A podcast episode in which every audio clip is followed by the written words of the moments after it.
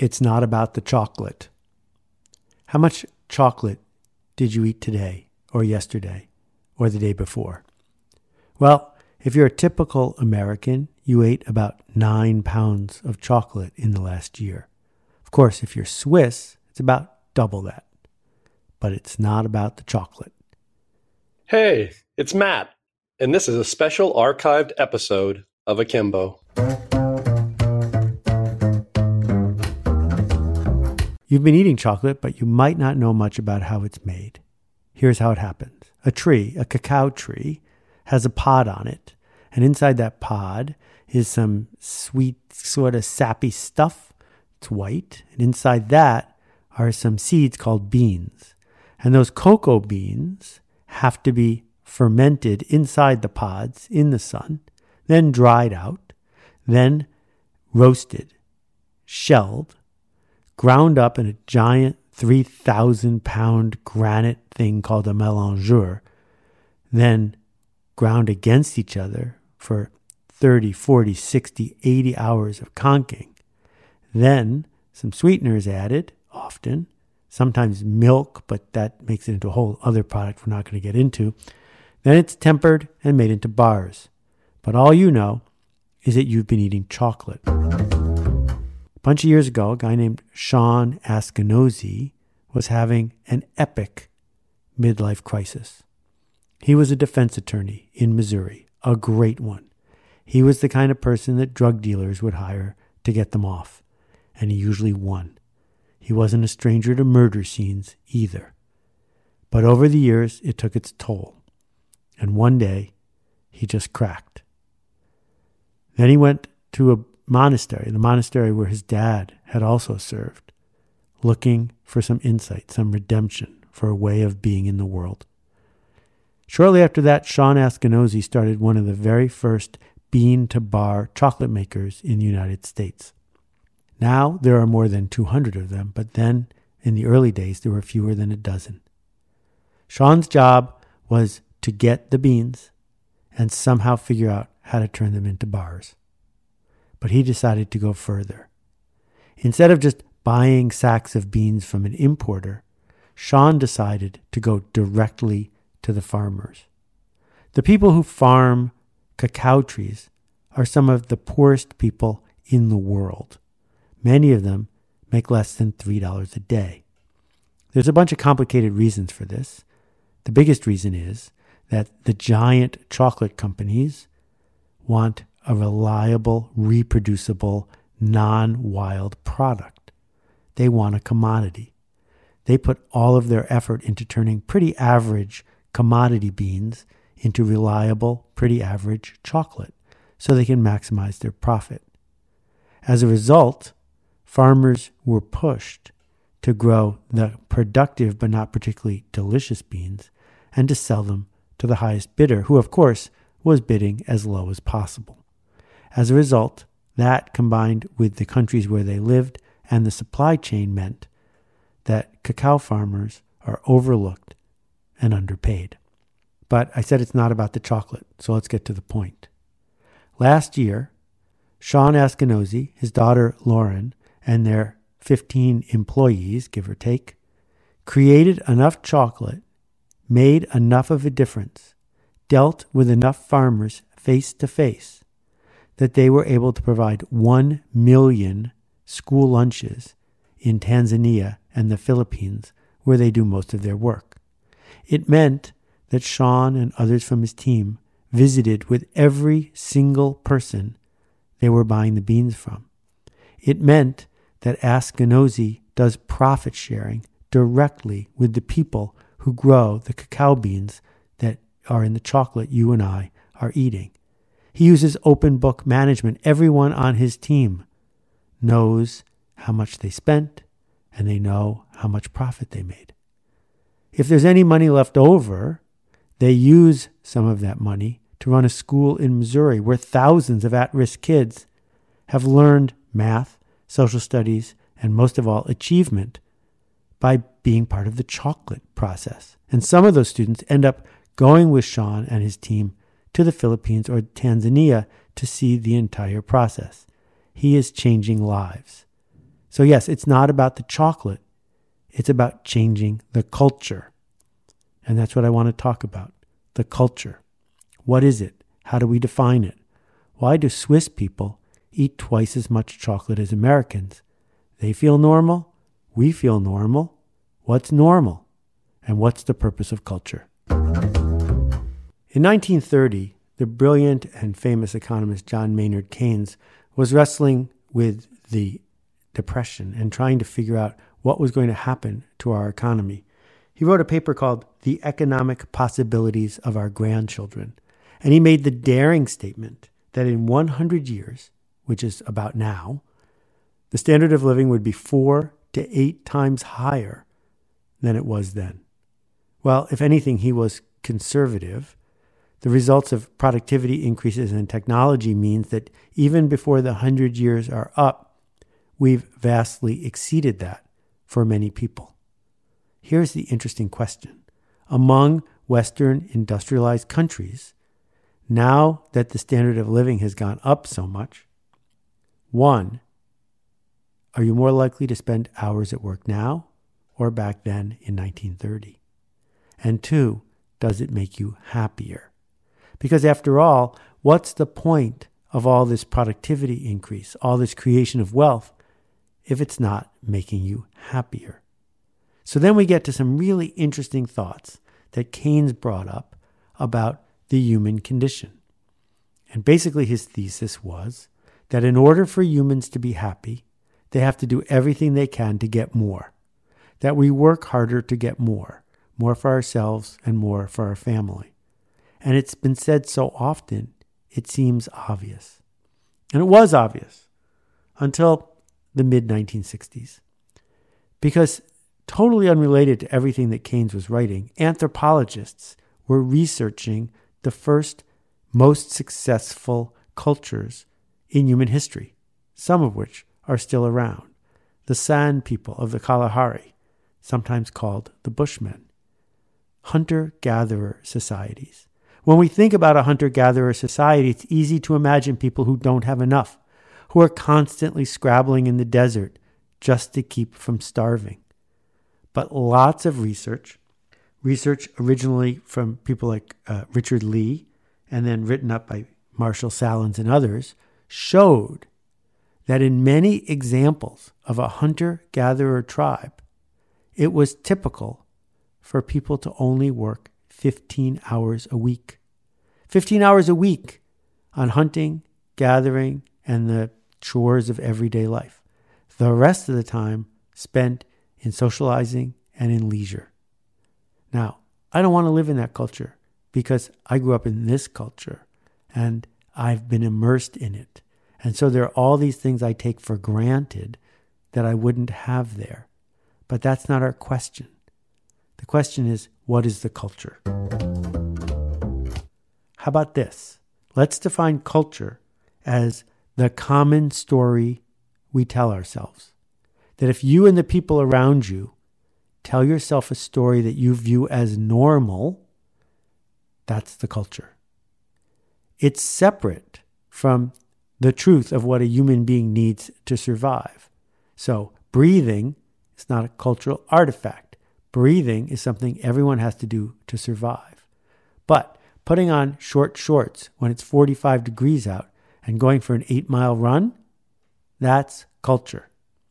We do it because we think it makes us happy. We do it because we think it makes us fit in or stand out we are juxtaposing our actions against those around us.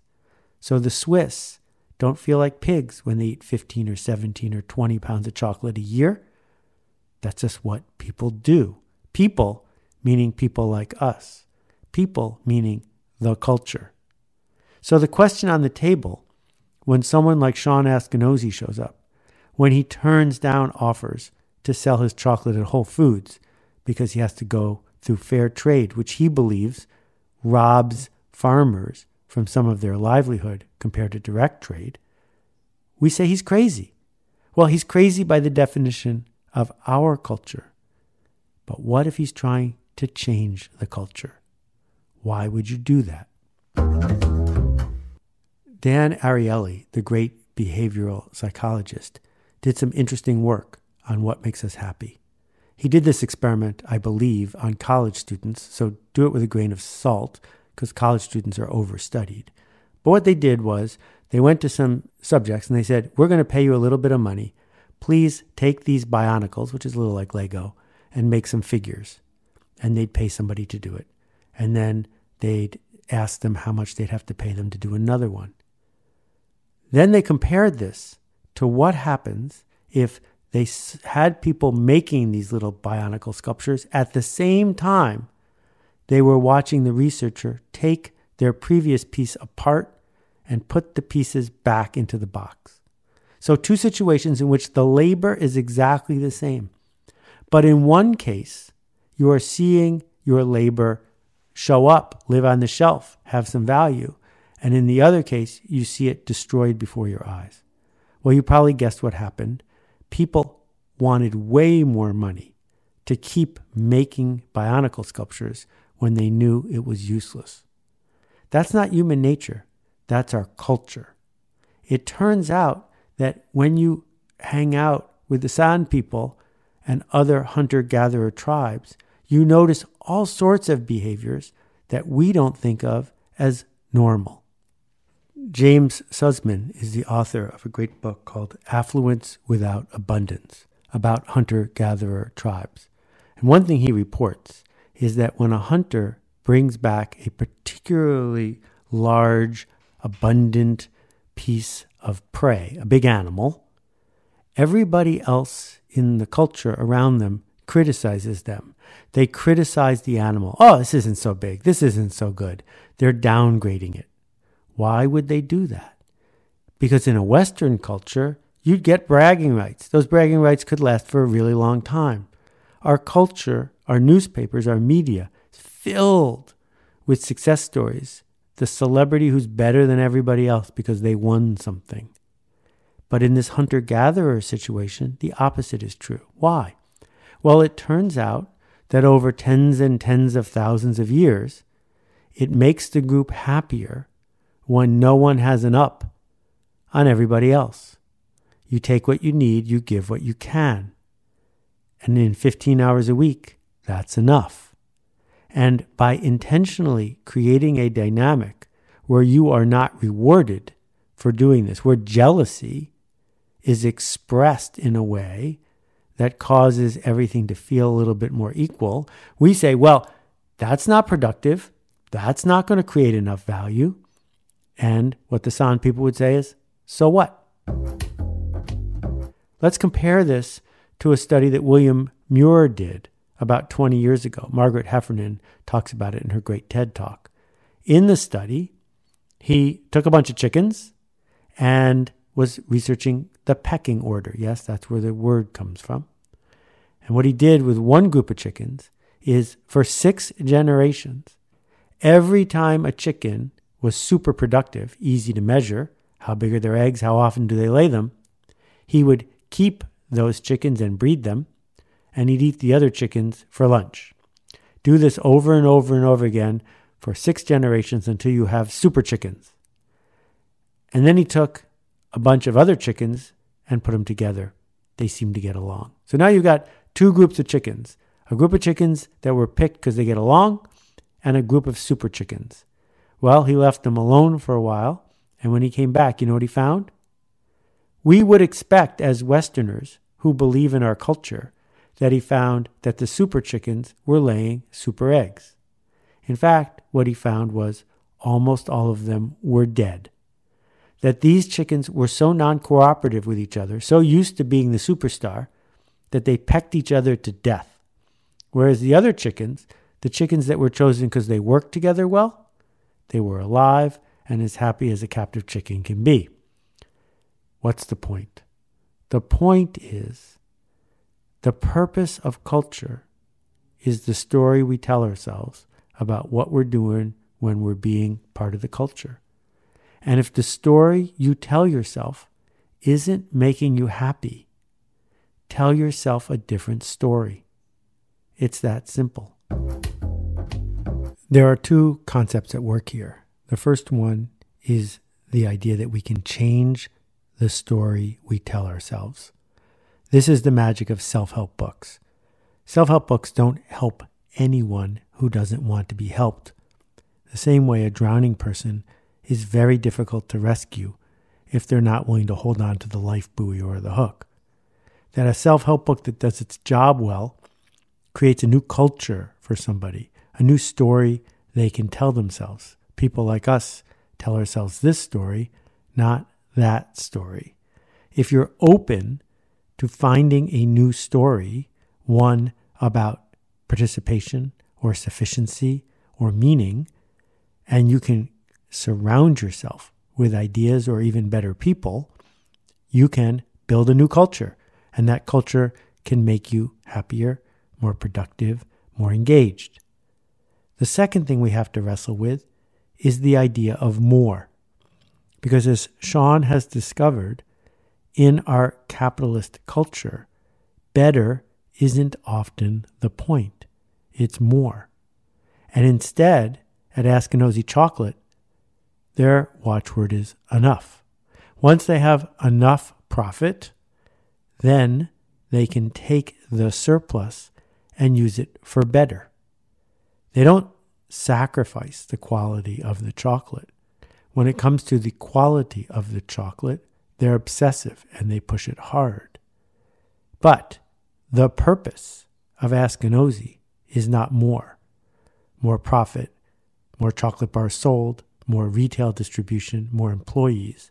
That's not what it's for. What it's for is to create a story, a story and a lever that leads to better. So when Sean says it's not about the chocolate, what he's saying is let's use chocolate as a lever. Let's use it as an opportunity to create a new culture, a culture where it's more likely we are going to be happy with the story we're telling ourselves. That we get very hung up on this idea of insufficiency. We get hung up on the idea that we don't have enough. As a result, many people have defined our culture in the following way The purpose of culture is to enable capitalism.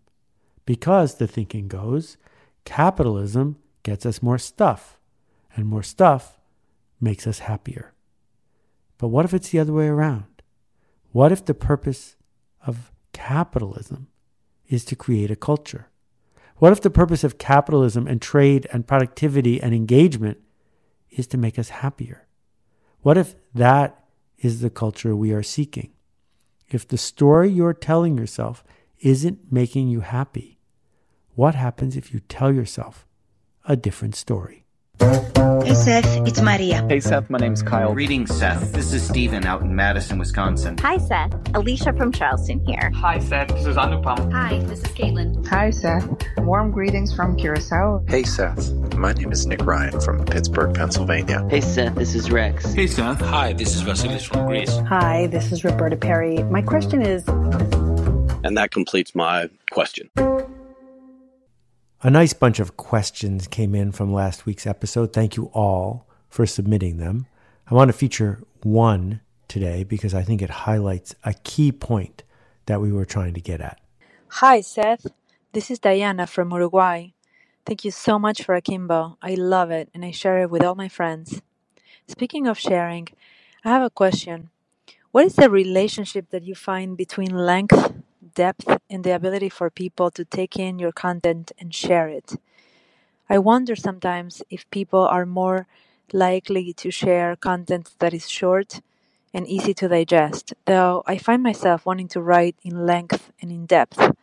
What are your thoughts on this? Thank you so much. Thanks for this, Diana. This is how culture changes, how it becomes corrupted, and then how it moves up, sideways, or down.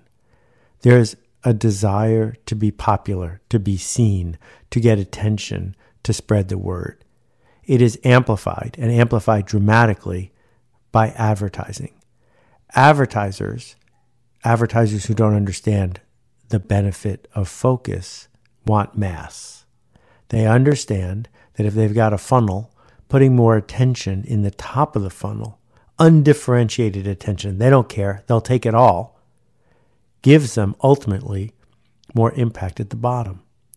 Now, I don't always agree with this strategy, but this strategy is what drives the money.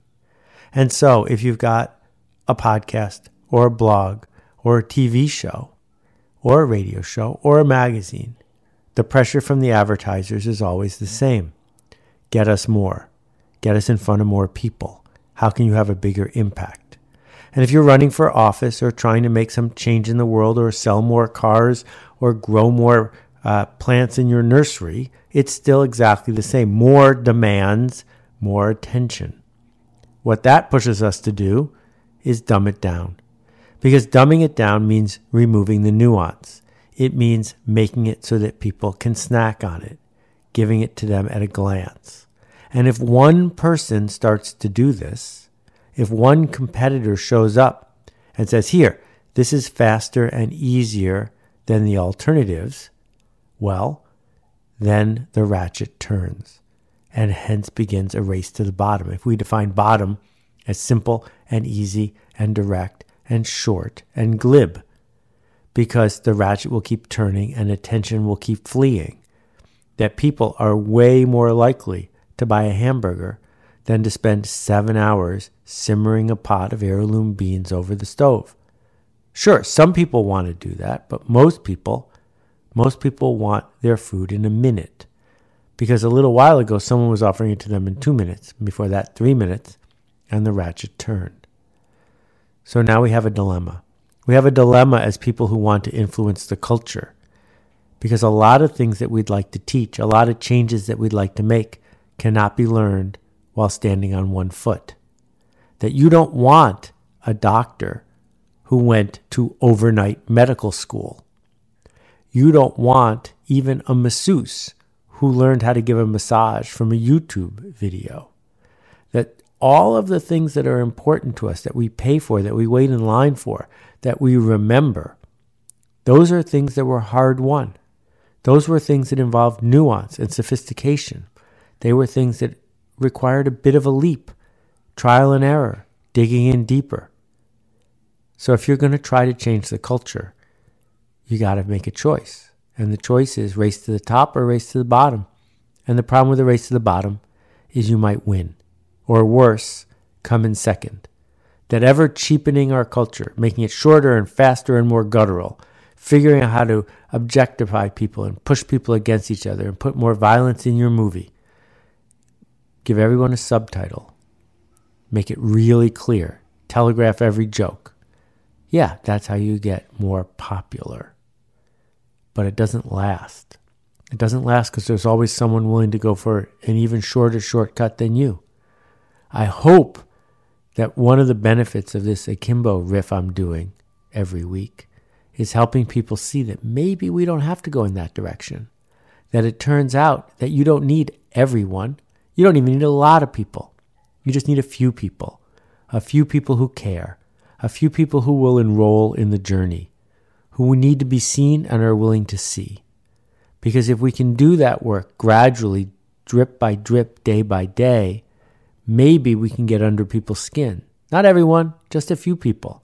And if we can transform them, we can raise the standard. And if we raise the standard, the ratchet begins to turn in the other direction. Hence, we see things like more sophisticated free jazz getting made, more records being sold on vinyl, people being willing to sit with a 600 or 700 page book. That at the same time that To Kill a Mockingbird was a huge bestseller, so was The Power Broker, at least over the course of decades. Because The Power Broker is definitive. It's a book worth reading if you want to read a book like this. It's harder to make work like this. It's harder to sell work like this. But fortunately, there are Robert Caros in the world. Fortunately, there are people in the world who care enough to be meaningful and specific and focused and difficult as opposed to simply chasing more. Thanks for listening. We love to hear from you. If you've got a question about this week's episode, please visit akimbo.link, A-K-I-M-B-O dot L-I-N-K, and press the appropriate button. If you can, go ahead and share Akimbo with someone who you think will appreciate it. See you next time. There's a big problem that's changing everything about the world as we know it carbon and the impact of humans on the earth. We talk about it with words like climate change and global warming. But there's just two really important things that you need to know about it. First, this is an overwhelmingly big problem. So much so that it's likely that you feel as though your choices don't matter in the face of it. Second, that overwhelming feeling that I just mentioned it's intentional. It was put there by design. The industries that make the biggest environmental impact have a vested interest in you feeling overwhelmed and powerless. They've marketed, lobbied, and schemed to create that feeling in all of us. In short, we've been lied to. But here's the good news there's a lot you can do to make a difference. And the other good news is that there's still time. The Carbon Almanac is a book and project about these problems and what we can do to solve them. It was created and run by volunteers on the premise that it's not too late, but none of us can fix this problem on our own. We need each other. There are many ways to get involved, but simply learning more is a great start. Here are three steps you can take. First, go to thecarbonalmanac.org and sign up for the Daily Difference emails. They give you a short thought and a practical action that you can take alongside thousands of others every day. Second, get the Carbon Almanac book. It's full of facts, articles, graphs, and art. It's beautiful and fun to engage with. It's all footnoted and fact checked. And importantly, it's made by volunteers whose only agenda is to solve these systemic issues. You can find it wherever books are sold. Finally, since you're listening to a podcast, search for the Carbon Almanac wherever you're listening. You'll find the Carbon Almanac Podcast Network and a few shows featuring expert insight, discussion, inspiration, and ways to take action. There's even a show just for kids. Do what appeals to you, just do something. There's still time to make a huge difference in the future of the planet, but we can't solve this on our own. Join us.